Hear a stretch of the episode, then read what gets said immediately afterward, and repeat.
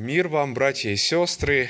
И э, то, что я могу сегодня стоять здесь перед вами, это ответ на молитвы тех, кто молился обо мне. Большое спасибо вам за ваши молитвы. И слава Богу за то, что Он решил ответить на эту молитву и дал мне возможность быть сегодня среди вас. А, как я уже сказал, э, я из Киева.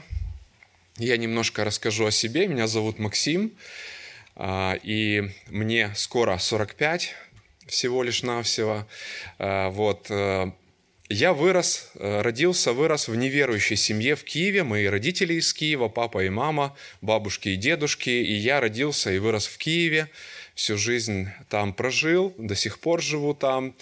А, в 20 лет Бог нашел меня, Он спас меня, потому что незадолго до этого к Богу обратилась моя мама – в 90-м году, и э, в 98-м году Бог спас меня в возрасте 20 лет и так направил мою жизнь, что уже в 21 год э, церковь, которой Бог спас меня, избрала меня, еще одного молодого человека, брата на диаконское служение, э, и меня отправили учиться в семинарию.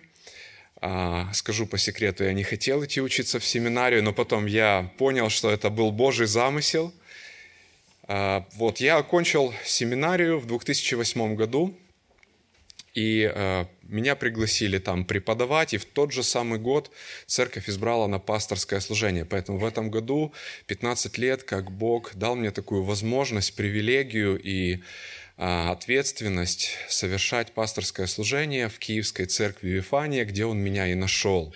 У меня есть семья, мы познакомились с моей женой в семинарии, а, она из Запорожской области. У нас трое детей, старшему 19 и младшей 14. Поэтому мальчик и две девочки, Алексей, Анастасия и Екатерина.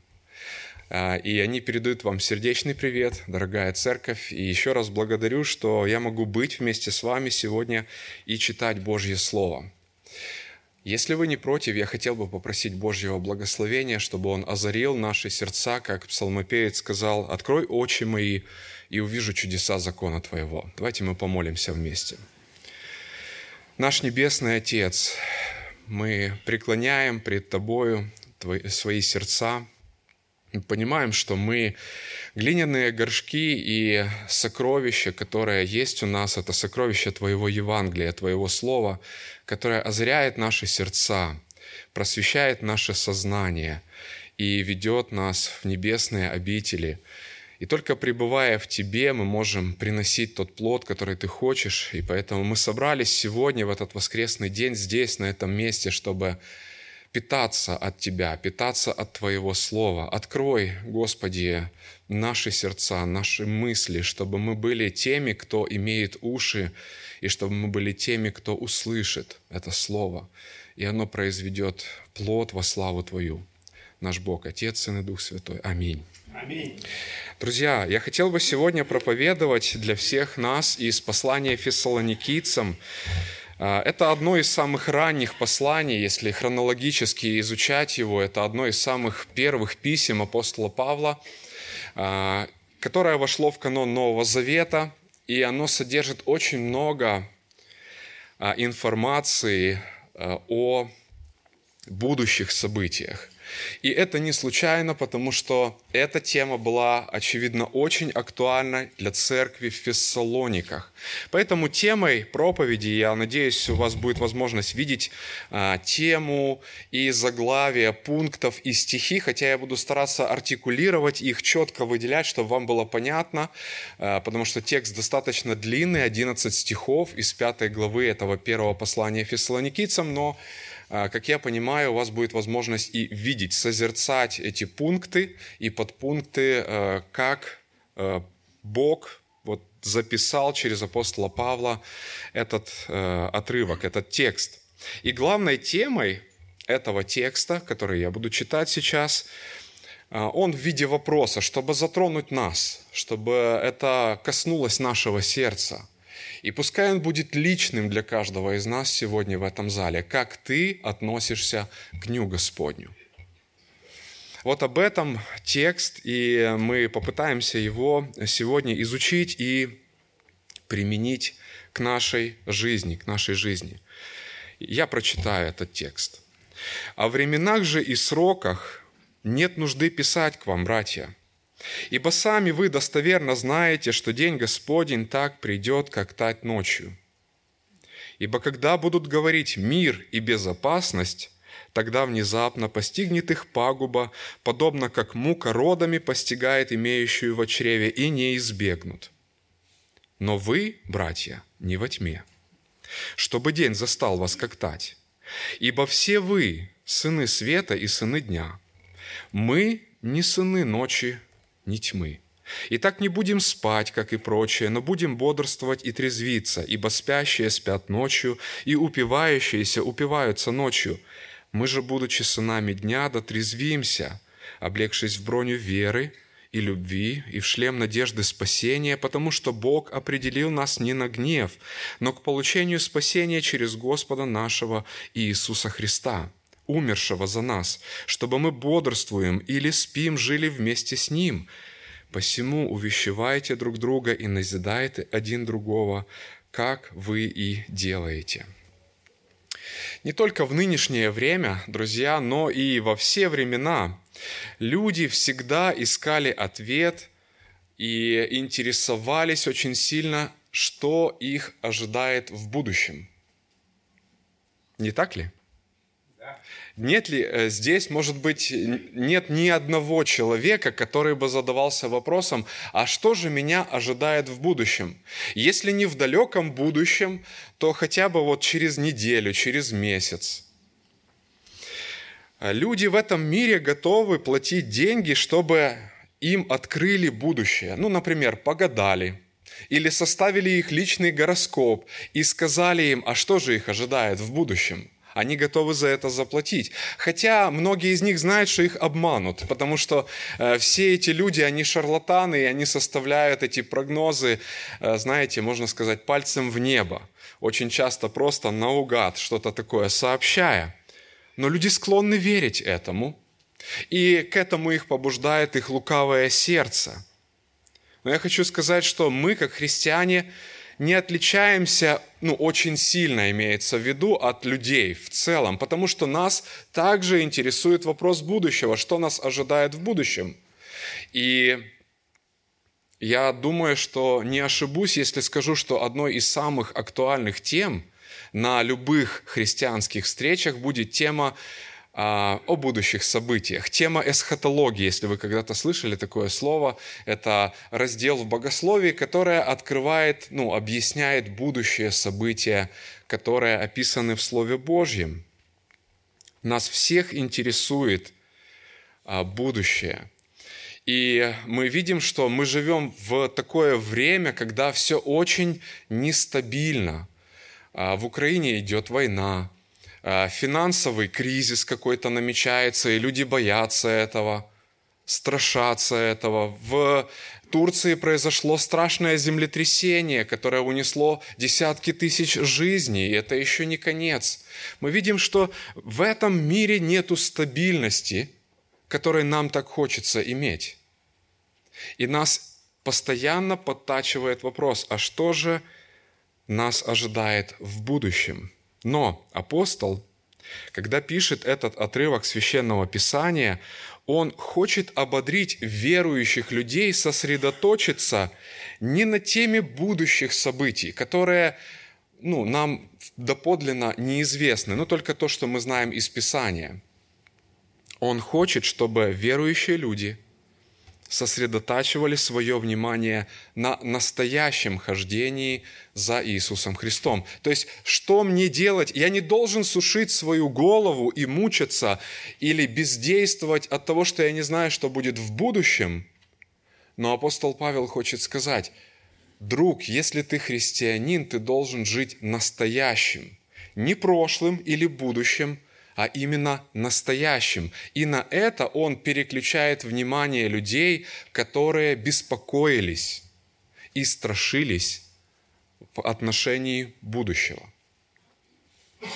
Как мы видим в предыдущем отрывке, это контекст нашего э, отрывочка, который мы прочитали, в 4 главе с 13 по 18 стих есть прекрасное утешение для верующих людей. Я хочу, чтобы, если у вас есть Библии, вы глазами прикоснулись к этому тексту и вспомнили. Это чудесный текст, который читают э, для утешения э, все верующие люди, и этот текст написан был потому, что некоторые христиане под влиянием лжеучителей начали бояться, что христиане, которые умерли физически, не встретятся с Иисусом Христом. И для того, чтобы развеять эти, эти страхи, Павел говорит, не беспокойтесь об умерших христианах, потому что они раньше вас встретятся с Иисусом Христом, когда Он придет за церковью.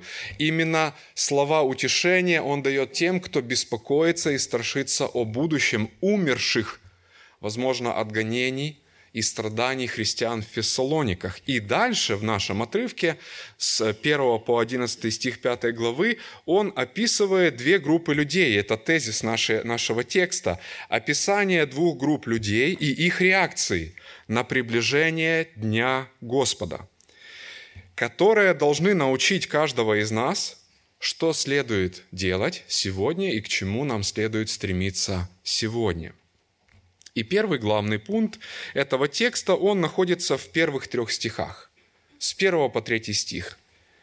И я назвал его «Объяснение Дня Господнего для неверующих». Поэтому это первая группа людей и их реакция, и их последствия Дня Господнего. Поэтому объяснение Дня Господнего для неверующих людей с первого по третий стих. И мы видим, что этот отрывок начинается с фразы «О временах же и сроках нет нужды писать к вам, братья». И это очень странное заявление в начале самого текста. Но если нет нужды писать, то и не пиши. Зачем же ты пишешь эти слова? Но в этом есть определенный смысл, о котором я хочу чуть позже сказать. Итак, о временах и сроках или фраза «времена и сроки» по-видимому, была чем-то вроде такой специальной фразы или таким термином техническим, который указывал на будущее событие. И мы встречаем еще однажды в Новом Завете такую же фразу. Это в Деянии апостолов 1.7, когда ученики приступили к воскресшему Иисусу, и их интересовал вопрос в будущих событиях, но Он сказал им, нет нужды вам, друзья, знать о временах и сроках нет нужды вам знать об этом. Поэтому времена и сроки – это такой технический термин, формула, которая у ранних христиан использовалась э, по отношению к событиям последнего времени, поскольку именно э, об этом речь идет. И мы видим, что вот в первых стихах высказывается уверенность в осведомленности христиан. То есть вот этой фразой «нет нужды знать вам», ну или как бы писать вам снова, это уверенность апостола, что христианам уже давно об этом было сказано. Нам нужно немножко вернуться назад а, и сказать, что апостол Павел провел в Фессалониках всего лишь три субботы. 17 глава Деяния апостолов описывает нам, что он провел там три субботы, и это произвело такой эффект, что создалась церковь. И сразу же возникли гонения на эту церковь, так что Павлу пришлось бежать оттуда, чтобы сохранить свою физическую жизнь. Но несмотря на это, когда мы читаем послание фессалоникийцам, оно очень сильно отличается зрелостью этой церкви. Ну, например, если мы посмотрим на Каринскую церковь, где апостол Павел провел полтора года своей жизни, согласно Луки, в Деяниях апостолов, то в э, церкви в Коринфе было намного больше проблем и незрелости, чем в Фессалониках. И здесь мы можем сказать, что за это короткое время у людей уже достаточно был богатый багаж понимания Божьего Слова. И он говорит, я уверен, я уверен, что вы осведомлены Поэтому первый подпункт мы видим здесь уверенность в осведомленности христиан, первый и второй стих. Они нуждались не в объяснении, а больше в напоминании, больше в напоминании той истины, а, которую апостол Павел уже сообщил им. И, скорее всего, они нуждались в напоминании, потому что, я предполагаю, среди христиан поползли слухи, явно подогреваемые лжеучителями, лжепророками – что в все пропало – из-за вот этих гонений, которые они видели вокруг себя, это давление на христиан э, в этом городе, создало впечатление, что они уже в дне Господнем, что они уже, возможно, посреди великой скорби находятся, как верующие люди. И это подогревалось лжеучителями. Вот почему во втором послании фессалоникийцам, вторая глава, э, сказано, что не спешить колебаться умом или сердцем относительно того, что уже наступил день Господень. Не спешить колебаться. То есть мы видим, что это была такая закваска внутри этой церкви. Поэтому вот такая сложность была. И апостол Павел, зная, что они знают, и что на них давят обстоятельства, которые заставляют их думать по-другому, он хочет их поддержать, ободрить и просто напомнить им держаться того, что они уже знают, о чем они уже осведомлены. Вот почему он пишет им об этом. Это не просто тавтология, да, как я уже сказал. Ну, Павел, если ты уже знаешь, что они знают, то зачем ты об этом пишешь? Э, эту, эту, эту мысль поддерживает еще больше фраза, следующая фраза «Вы достоверно знаете». И вот это слово греческое «достоверно» буквально означает «точно», «тщательно» и «подробно знаете» точно и подробно знаете об этом. Поэтому, как практическое применение, мы можем сказать, что э, некоторые люди задаются вопросом, а зачем мне ходить каждое воскресенье в собрании, да, или каждую среду на домашнюю группу? Или зачем мне читать Библию наново каждый Новый год, если я уже ее прочитал? И в этом тексте, в этих двух первых стихах сказано практическое применение.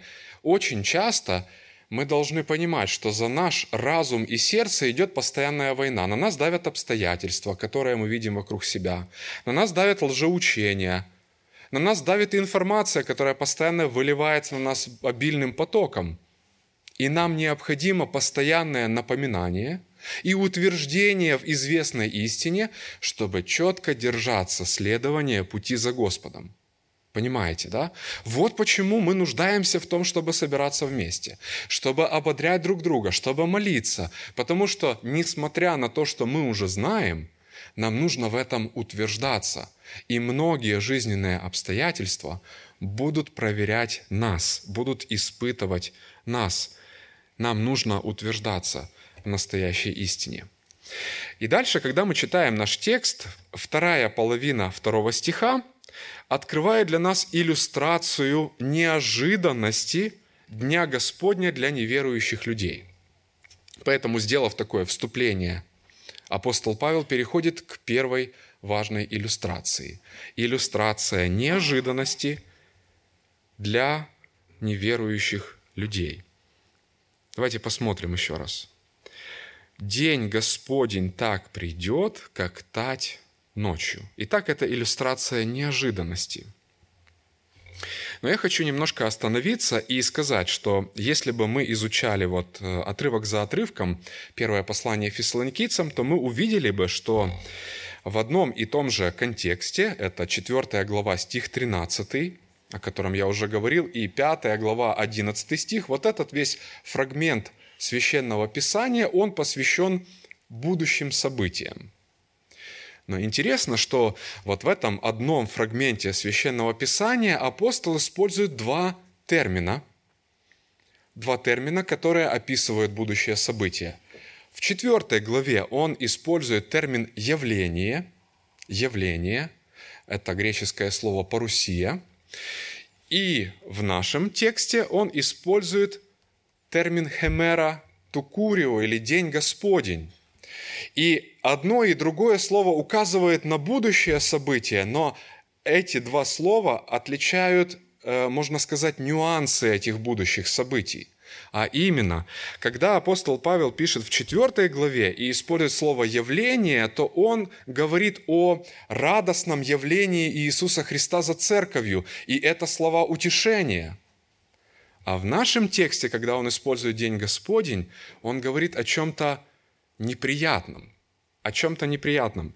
И вот это подтверждение мы находим и в других текстах Писания. Например, в послании Иакова, в пятой главе, в седьмом и восьмом стихе, апостол э, Иаков использует слово «парусия» или «явление» для того, чтобы показать, что верующие люди с терпением и радостно должны ожидать явления Иисуса Христа за ними, потому что в это явление церковь поднимется навстречу с Ним – как мы читаем в 4 главе Фессалоникийцам.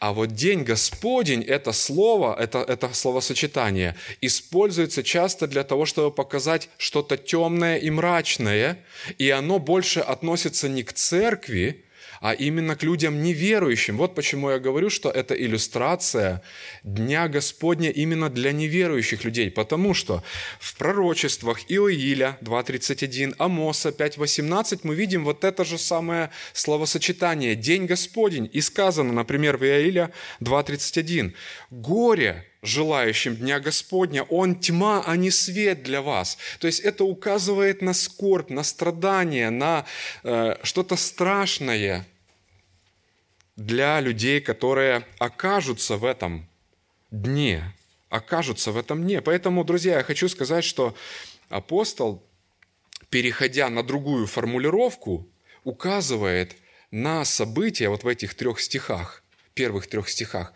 события для неверующих людей. Поэтому день Господень – это то, что ожидает неверующих людей. Это день мрака, это день суда. Это не день радостного ожидания явления Иисуса Христа и встречи с Ним на облаках. Поэтому здесь разные аудитории. Вот что я хочу подчеркнуть. Поэтому это иллюстрация неожиданности Дня Господня для неверующих людей. Если мы посмотрим дальше, он использует а, такую же такую же иллюстрацию, как когда-то использовал наш Господь Иисус Христос. Евангелист Лука в 12.39 записал для нас э, вот эти, эти слова. Вы знаете, что если бы ведал хозяин дома, в который час придет вор, то бодрствовал бы и не допустил бы подкопать свой дом. И мы видим, что э, дальше в этом же контексте Евангелия от Луки следует призыв готовности ожидания, то есть, что это неожиданно произойдет. Это неожиданно произойдет. И апостол использует такую же самую иллюстрацию и говорит, что этот день не ожидают. Почему? Потому что люди ели, пили, женились, выходили замуж и не думали – и не думали, что придет потоп. Они не ожидали его. Они не живут ожиданием. Вот эта группа людей. А мы уже сказали, это люди, которые не познали Христа, кто не в союзе со Христом. Поэтому апостол говорит, это день Господень для них. И это то, чего они не ожидают. Это неожиданность. Как вор. Никто не сидит дома, сложив руки и не ожидает, вот сейчас придет вор. Никто об этом не думает, потому что вор приходит неожиданно.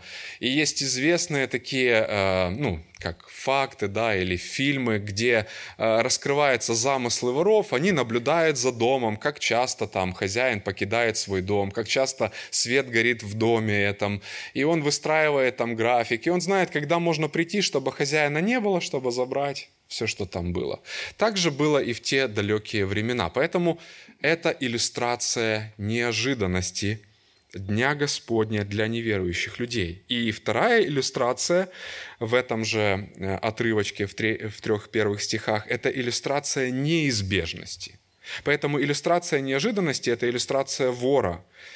А, а иллюстрация неизбежности, давайте посмотрим дальше на стих 3, иллюстрация неизбежности Дня Господня для неверующих людей, это, это иллюстрация родов.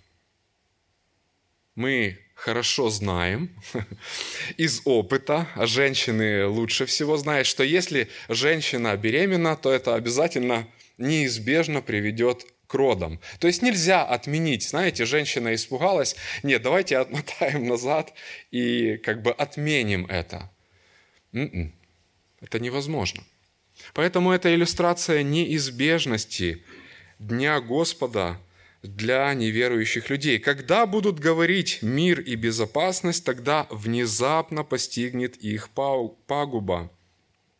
И нужно остановиться на этом отрывке и немножко тоже пояснить эту иллюстрацию неизбежности. В целом мы понимаем, о чем апостол говорит. Но, э, как мы видим здесь, он цитирует ветхозаветных пророков. Он цитирует Еремию, потому что в 6 и 8 главе книги пророка Иеремии мы видим а, те же самые слова, подобные слова, когда Иеремия говорит, что все совратились с пути. И даже пророки и священники делают ложь и любят корыстолюбие. И они полюбили корость так, что учат народ израильский и говорят, мир, мир, не беспокойтесь ни о чем. Они не говорят Слово Господне, они э, усыпляют, можно сказать, народ. Но он говорит, э, используя эту фразу, э, используя эту фразу из Ветхого Завета, он хочет показать на состояние особенной такой расслабленности, э, затемненности сознания – Э, отупление какого-то такого, обольщения людей этого мира посредством и обстоятельств, и лукавого сердца, и лжеучителей, которые навеивают такое вот сознание на людей, что им ни о чем не нужно беспокоиться. Это то состояние, это тот мир, в котором мы живем. Нас пытаются как бы вот окрутить, околпачить, что все нормально, не нужно ни о чем беспокоиться. Но Священное Писание и пророки, истинные пророки Господни, они всегда провозглашали острую весть. И Евангелие – это острая весть. Это весть, которая ранит, которая прежде всего сообщает нам не добрую весть, а плохую весть о том, что мы отчаянно нуждаемся в спасении, в прощении, чтобы Бог избавил нас от этой пагубы, а, и вот, вот вся, вся э, лексика, которая используется дальше, дальше в третьем стихе, я не буду долго останавливаться, потому что время очень быстро летит, а, но я хочу некоторые моменты э, здесь отметить. А, слово, слово э, настигнет их, вот этот глагол, он использовался в особенных случаях, когда описывались несчастья. Э, то есть это не какое-то такое случайное, не очень страшное происшествие. Как правило, это слово использовалось для описания страшного несчастья. Дальше слово «пагуба» – это тоже очень сильное слово. Э, это слово «разрушение и смерти» которая описывает разрушение и смерть. Это что-то очень страшное. И причем я хочу сказать, друзья, это не только страшное для физического состояния человека, но слово «пагуба», оно еще немножко больше, дальше раскрывает нам свой смысл. Это уничтожение, можно сказать, духовное. Это вечная разлука с Богом. Не только физическая смерть, но и вечное уничтожение. Вот если мы представим себе то, что произошло в Турции, да, вот буквально за несколько минут, вот несколько минут никто не ожидал, никто не думал и не гадал. И вот тут несколько минут времени и пагуба. Для многих людей не только физическое, но и духовное уничтожение, духовная смерть. Ну, я имею в виду осуждение, как уже состояние, в котором невозможно возвратить назад – Невозможно возвратить ничего назад. И завершает вот эту, эту серию таких трудных слов, выражений, и они никак не избегнут. Они никак не избегнут этого. Бог никогда не отменяет свое слово. И я хочу сказать, друзья, возможно, вот в нашем зале есть люди, которые еще не на стороне Иисуса Христа – они еще не в союзе со Христом, они еще не в ковчеге спасения. Это слово для вас. Вам есть чего бояться, вам есть чего страшиться, потому что вы не избегнете пагубы, и если Бог это сказал, Он непременно исполнит это. Если вы не во Христе, вам нужно бежать к Иисусу Христу, вам нужно просить прощения у Него. Возможно, вы молодой человек, который вырос, родился в семье верующих родителей, и вы думаете, ну ничего страшного, я, я, же, я же в верующей семье родился. Я хочу сказать, что у Бога нету внуков, у Него есть только дети. И поэтому вам отчаянно нужно стать детьми Божьими. Иначе вот этих три первых стиха, которые мы только что прочитали, и которые открывают для нас иллюстрацию неожиданности и неизбежности осуждения, настигнет вас. Потому что верующему человеку не о чем беспокоиться. И апостол Павел не один раз в своих письмах говорил, глядя в глаза смерти, он говорил, честно, я уже хочу к Господу. Я не хочу быть на этой земле. Я уже так устал от этих побоев палками, камнями, от этих презрений и унижений, от этих постоянных преследований. И я понимаю, что оставаться во плоти нужнее для вас, для церкви, но я хочу быть там, потому что это мое лучшее состояние. Это мое лучшее состояние. Именно в этом правильном состоянии духовном а, человек, верующий, он не боится физической смерти, потому что он понимает, что эта физическая смерть, расставание с телом приведет его к близости с Господом, когда он может видеть его лицом к лицу. Итак, я хотел бы перейти к следующему главному пункту, и это объяснение Дня Господнего для христиан. И вот теперь он подходит к объяснению Дня Господнего для христиан, и это очевидно, если вы посмотрите вместе со мной в текст – противительный союз «но», и местоимение, которое он начинает использовать, явно показывает две разных аудитории. То есть первых три стиха указывает нам на аудиторию неверующих людей. Они, он как бы отделяет себя от них и говорит, они, их постигнет пагуба, но мы, соединяя себя с церковью в Фессалониках, вы, говоря к ним, к верующим в Фессалониках, вы в другом состоянии. Поэтому мы видим здесь контраст, очевидный контраст. Одна группа людей и другая группа людей. Но вы, братья, не во тьме, чтобы день застал вас как тать. Итак, это объяснение для Дня Господнего для христиан. И Первое, что мы видим здесь в четвертом и пятом стихе, это иллюстрация, снова таки иллюстрация. Мы видим здесь много разных иллюстраций, апостол Павел приводит. Иллюстрация правильного положения – и он использует здесь слова «свет», «тьма», а, «день», «ночь», а, «бодрствовать», «спать». И он не просто так использует вот эти вот э, слова. Он в них заложил глубокий смысл, который я хотел бы вместе с вами сегодня а, еще изучить, посмотреть на это. Поэтому он говорит, вы не во тьме. Вы не во тьме. Что это значит? И фраза составлена таким образом, чтобы показать положение – положение человека э, в, во Христе. Вы не есть во тьме, это состояние человека, это уже его новое положение, в которое, в которое он был переведен Божьей благодатью, оживлен духовно, рожден свыше и во Христе, находясь, он имеет это положение, и это положение, осознавая это положение, он имеет радость и утешение. Это новое положение Божьих детей. И христиане, они также не находились во тьме неведения. То есть здесь два таких важных момента. Вы не во тьме, вы, в смысле, вы, вы не во грехе уже, вы не есть во грехе, вы во Христе. А другой смысл – ваше положение, вы просвещенные – вы не во тьме в смысле того, вот у вас закрыты глаза. Помните, как написано во, второй, э, во втором послании к Коринфянам э, в третьей главе, что э, покрывало лежит на глазах у людей, и вот они как будто бы видя, не видят, слыша, не слышат и не разумеют. Поэтому как чудесно апостол Павел открывает эту истину. Во-первых, он говорит, что вы не во тьме, а, во грехе живете, вы во Христе, вы не во тьме интеллектуальном, вы просвещены. Две мысли в одной простой фразе. А, и дальше, когда мы смотрим а, текст, 4 и 5 стих, он говорит, вы сыны света. И это еще одно очень сильное такое добавление к нашему положению. Поэтому это иллюстрация правильного положения. И здесь апостол Павел прибегает к подобной э, практике, как Иоанн. Помните, у Иоанна все очень черно-белое в послании, в первом послании Иоанна.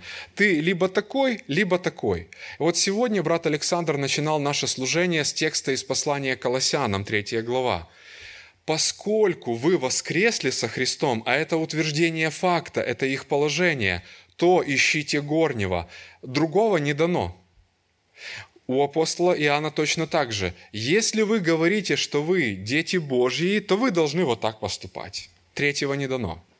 И здесь апостол Павел говорит, вы сыны света, вы просвещенные. И здесь он, имея в виду э, сыны света, он говорит очень радикально и категорично, что они на стороне Христа, потому что Он есть свет, который просвещает всех в этой тьме. А, и мы, как сыны света, отражаем свет Иисуса Христа и мы просвещенные в нашем понимании Евангелия и вообще будущих событий. Вы сыны света, и вам не о чем беспокоиться и бояться. Если ваша жизнь сегодня закончится, даже от гонений, которые были в Фессалониках, или здесь у нас сейчас от болезни, от войны или от, от, от каких-то других обстоятельств, вы сыны света – и вы принадлежите Ему. Это ваше положение, поэтому это иллюстрация надежного положения верующего человека во Христе. Вы не во тьме, вы сыны света. Дальше мы видим, это иллюстрация праведной жизни, 6 и 8 стихи. Иллюстрация праведной жизни, а, он использует здесь слова а, «спать и бодрствовать». «Спать и бодрствовать» говорит, и так не будем спать, как и прочее.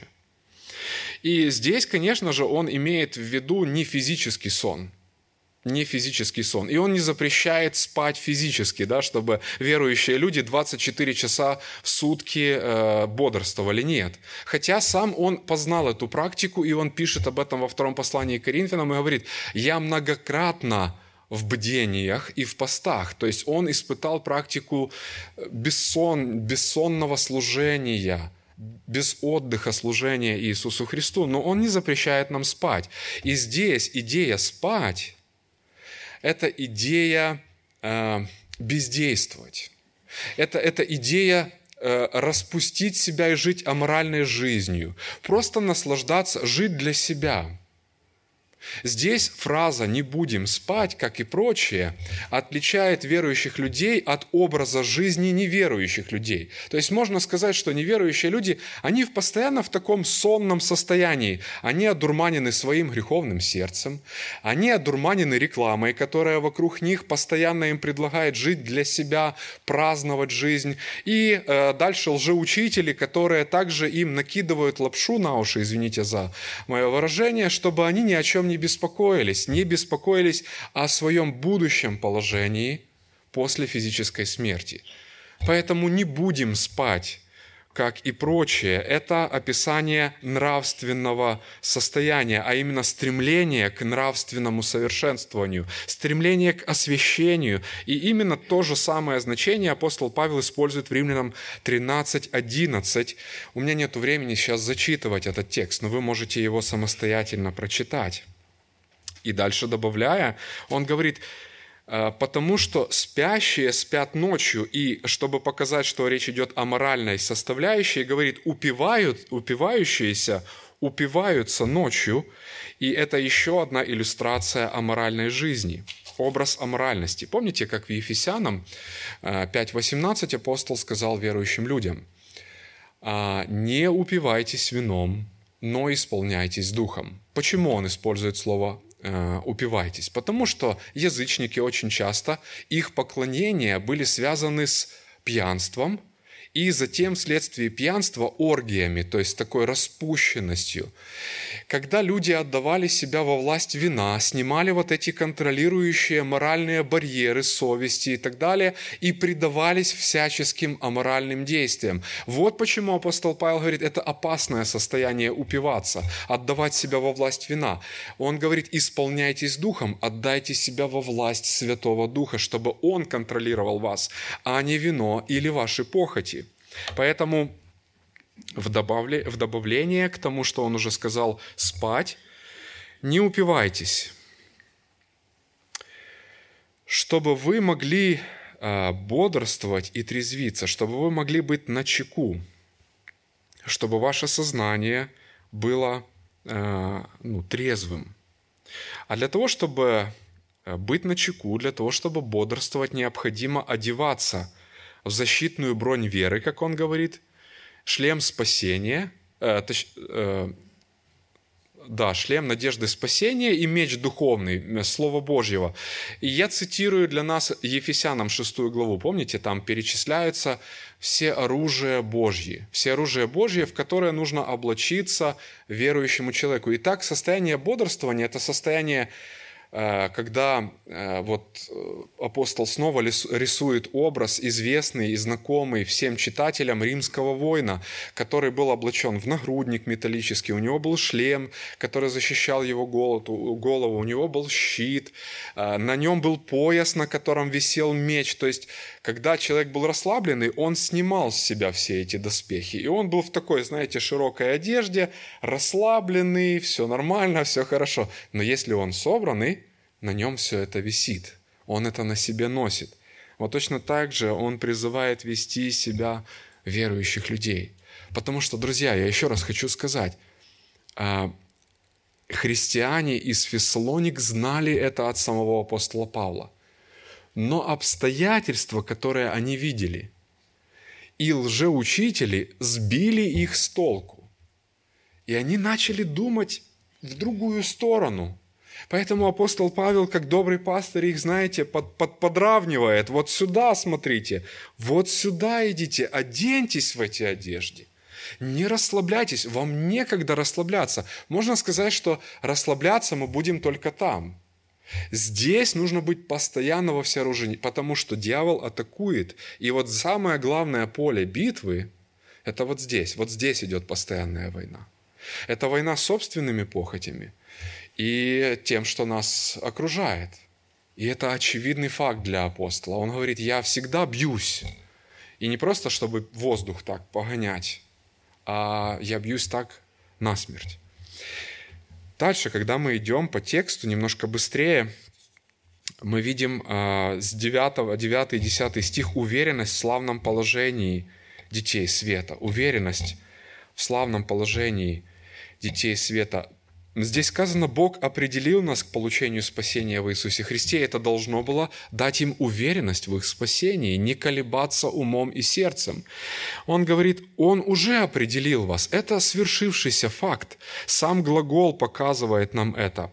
Он, он определил детей Божьих, которые живут, бодрствуя, трезвясь, живя жизнью освящения, пребывая в любви. Он э, это делает, это Божья прерогатива, это Его заслуга. Как написано в конце этой главы, в 5.24, «Верен призывающий вас, который сотворит это». Он верен. И наше э, спокойствие да, в какой-то степени или наша твердость и уверенность не на нас самих и не в нас – а в том, что Он определил нас к получению спасения, и то, что Он занимается этим, Он совершает это, и это должно было утешить христиан. Ну, представьте себе, что они живут, нам трудно, конечно, это представить, когда вокруг нас все благополучно, но представьте себе, что вы в среде гонимых христиан, когда в любой момент в это собрание могут ворваться э, люди и причинить нам вред. И вот в этом вот состоянии эмоциональном, ну, человек начинает внутренне колебаться, но он говорит, верен, который сказал это. Он это сделает. Он определил нас. Не смотрите на то, что происходит. Да, вы можете пострадать и даже умереть. Но Бог определил вас в Иисусе Христе, если вы в Иисусе Христе. Если вы ожидаете явления, а не Дня Господня. Помните эту разницу, да? Явление и День Господень. Поэтому есть от чего радоваться. Из-за этого на наших лицах должна быть светлость. В наших глазах должен быть свет, потому что внутри нас мы сыны света, мы просвещены. Надо радоваться, надо праздновать Иисуса Христа, бодрствуя и трезвясь, не предаваясь э, сну или э, похотям, но бодрствуя и трезвясь, радоваться о том, что Господь взял нас и сделал своими сынами. И я хочу еще один момент сказать здесь, что э, он снова использует здесь слово бодрствуем или спим. Я немножко объясню, братья и сестры, немножко, несколько слов скажу. Вот здесь он снова использует то же самое слово «спим». Но в это слово «спим» он закладывает уже другое значение. Помните, немножко раньше по контексту «спим» – это живем аморальной жизнью, живем как этот мир. А в нашем отрывке, в 9-10 стихе, слово «спим» значит «умираем». И это снова утешение для тех, которые беспокоились, что будто бы умершие христиане уже не встретятся с Иисусом Христом. Он говорит, Бог определил нас на спасение. Поэтому те, которые уже умерли, заснули, они будут жить со Христом. Поэтому бодрствуем ли мы, то есть живем физической жизнью, или спим, умерли, будем вместе с Ним. Понимаете, да? И вот здесь, как бы в одном и том же контексте, слово «спим» используется в разных значениях. Поэтому немножко раньше спим – это живем аморальной жизнью, расслабленные, как этот мир. А в нашем э, отрывочке 9-10 стих спим – это умерли. Мы все равно будем со Христом. Не переживайте. Кто во Христе умер, тот со Христом будет.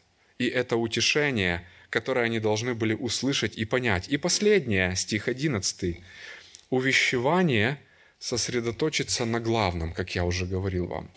Он не, он не уходит от ответа, он не переводит их внимание, начав говорить о Дне Господнем, начав говорить о будущих событиях для неверующих и для верующих, он подводит к одной очень важной мысли. Нельзя христианину жить прошлым или будущим. Христианин должен жить, ну, в правильном смысле, да, мы живем будущим, мы живем небесами, не хочу, чтобы вы меня или апостола Павла, Павла неправильно поняли, но мы должны жить настоящим, сегодня. Вот, сегодня ты должен бодрствовать, ты проснулся, даст Бог завтра, понедельник. Что ты делаешь для Христа? Идет война. Идет война, духовная война. Что ты делаешь сегодня? Ты можешь сидеть и смотреть в небеса, как некоторые фессалоникийские верующие побросали работы и ожидали явления Иисуса Христа. Помните, он, он увещевает, говорит, кто не работает, э, не ешь, не ешь. Вот, вот такое извращенное понимание. Некоторые в ожидании Иисуса Христа благочестиво сложили руки и его ожидали, бездействуя. Кто-то жил прошлым, но он говорит, живем настоящим, сегодня, ныне, доколе есть день, будем праздновать Иисуса Христа и будем светить Его в своих сердцах. Поэтому Он говорит, поэтому увещевайте друг друга и назидайте один другого в 18 стихе предыдущей главы, если вы опустите ваши глаза в текст, вы увидите, он заканчивает э, отрывок с, э, 4, э, с 13 по 17 стихи 4 главы увещеванием «утешайте друг друга» этими словами. Наш отрывок, он говорит, заканчивает «увещевайте друг друга и назидайте один другого, как вы и делаете». Поэтому увещевать друг друга – это значит помогать исправить неправильное понимание.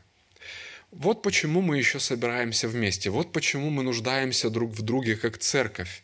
Мы можем друг друга исправлять, исправлять наше мышление, увещевать друг друга. И это то, к чему призывает апостол Павел. Там они должны были утешать друг друга, здесь исправлять или увещевать друг друга.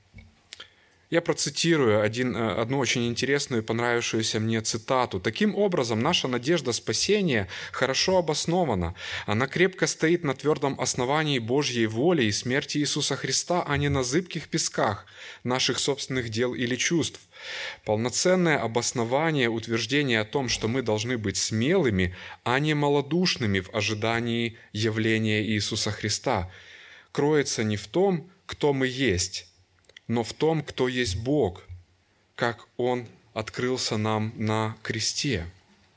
Поэтому э, здесь есть два повеления в 11 стихе. Увещевать и созидать. Созидать – это слово буквально строить, возводить.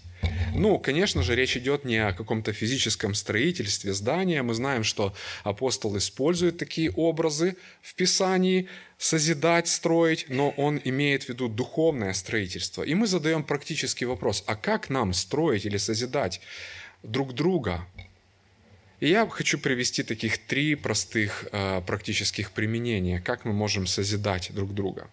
Созидать друг друга можно мудрыми словами из Писания – как вот в 4.18 сказано, утешайте друг друга этими словами – Второе, созидать друг друга можно, проявляя любовь, терпение, сочувствие, соучастие и всяческую заботу верующих в теле Иисуса Христа. Вот почему мы не одиночки, мы не живем сами, каждый по себе. Мы общность, мы тело Иисуса Христа, и как члены нуждаемся в друг друге. И не только в рамках одной поместной церкви, но вот эта поместная церковь может послужить другой поместной церкви, потому что в Вселенской Церкви, теле Иисуса Христа, мы также нуждаемся друг в друге. Например, мы в Украине нуждаемся в вас и очень благодарим вас за то, что вы щедро жертвуете и помогаете нашему служению там. Ваши обстоятельства – могут послужить нам. И это показывает наше единство в Иисусе Христе. Мы друг друга созидаем. Вы созидаете нас, а мы созидаем вас. Мы даем вам возможность служить нам. И это удивительно в Божьем таком всеобщем плане и замысле. И я действительно хочу от всего сердца, друзья, поблагодарить каждого из вас, кто молится и поддерживает служение там, потому что э, там очень много служения, и там очень много людей, кто регулярно слышит весть Евангелия, получает духовную литературу и всерьез задумывается о своей будущей жизни. Потому что до того, как наступили известные нам события, многие люди совершенно забыли о Боге. Они совершенно забыли о Боге. А сейчас эти обстоятельства, они служат для того, чтобы они задумались о нем. И спасибо большое за ваше участие в этом. И третье. Церковь созидает друг друга, служа духовными дарами, как написано у апостола Петра, 1 Петра 4.12. «Служите друг другу тем даром, какой получил, как добрые домостроители». Это, это слово, которое здесь он использует. Домостроители многоразличной благодати Божией. Давайте помолимся вместе. Боже, спасибо Тебе за Слово Твое, которое и обличает, и увещевает, и наставляет каждого из нас. Приложи сердце мое и всех, кто слушали его, к этому откровению Твоему, и поведи нас путем Твоих заповедей. Во имя Иисуса Христа я молюсь. Аминь. Аминь.